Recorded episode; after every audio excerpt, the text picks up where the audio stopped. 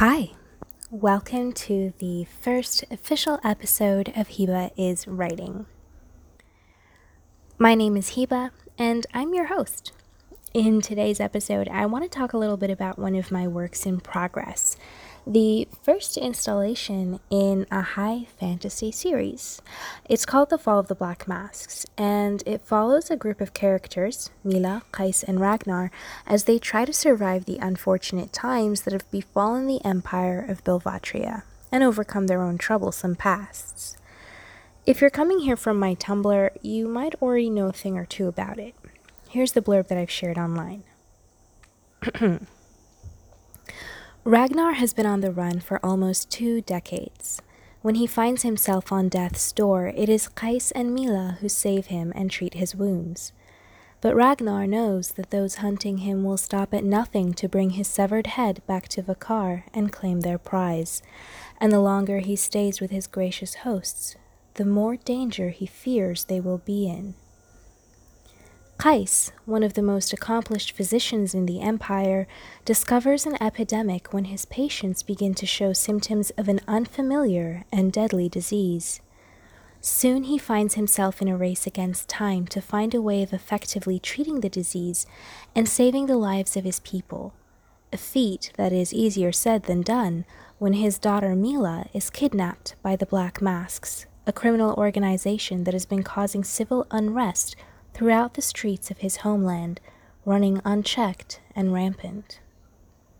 Mila, a young and naive woman seeking adventure, gets more than she bargains for after a standoff in the local marketplace comes with unforeseen consequences, and soon finds herself fighting for her freedom and her life as she tries to escape the clutches of the Black Masks. Along the way, she uncovers disturbing underground criminal activities and a treasonous plot. So that's the blurb. It's a bit long as blurbs go, but this is a work in progress after all, and it's a really complex tale.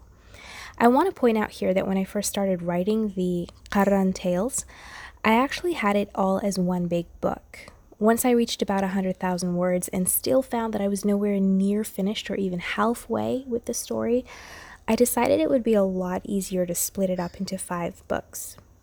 The Fall of the Black Masks became the first of those books. Now, since making that decision, a lot has changed in the story, but the general premise has remained the same, and the characters themselves also haven't changed much. I started to think recently that because of this, you know, the story was juvenile and just not working out, but actually, the more I sat down and read what I had, the more I realized that it's not so bad at all in terms of plot it could use some tweaking here and there. And, you know, other than that, the plot's pretty solid, and I'm really liking how it's turning out. Plot twists and all. I'm very excited for it. Um, Mila and Ragnar are recurring characters in the series, and they'll feature prominently in many books. Other prominent characters won't pop up until the third, fourth, and fifth books. But just to give you an idea of how I'm setting this series up, I've got about 10 books planned, and the first five make up the first series entitled The Qarran Tales. The next five books will be a continuation of this series, but they will focus on some of the other characters that we, w- we will meet and their stories, as well as the main characters from the Qarran Tales. It's all very complicated when I say it out loud, but I have no doubt that my readers will be more than able to keep up when they read the books. One thing that's really noticeable in this book, uh, I would say, is the Islamic and Arabian inspired architecture and art. The Empire of Belvatria, which is the main setting of this book, was created with these influences in mind, and as a result, the settings might seem unfamiliar to most Western readers, as they won't be the usual medieval Europe inspired fantasy settings. I personally think that this is going to be a good shift, especially for readers who want to find something that strays from the beaten path, so to speak. I also want to make sure that I do it justice because this is my heritage as an Arab Muslim. A lot of Western made representations of this style of architecture and art stick to the parts of it that are exoticized. But I want to really go through and ground these influences in a less Eurocentric perception of Arab Islamic art and architecture. And hopefully that comes through. The title of the book is a bit of a spoiler.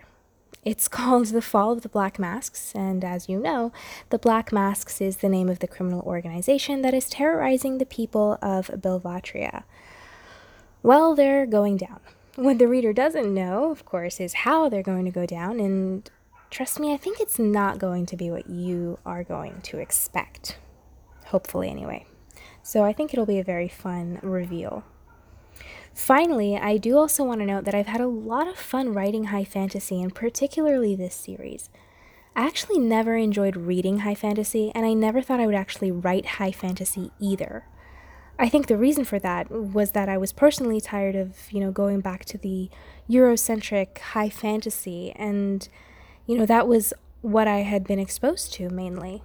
There's nothing wrong with it, per se, and I completely respect the fact that for a lot of people, that kind of high fantasy is their favorite. I think that's pretty cool. And I, I, will admit that when I first started writing this high fantasy project, I had a very stereotypical medieval style story. But for me, as a person who connected more with non European settings and characters and influences, it just felt a bit remote, and that made it feel dry and tired. So I decided to take pride in my heritage and make something that I could be more emotionally and personally invested in. And here I am.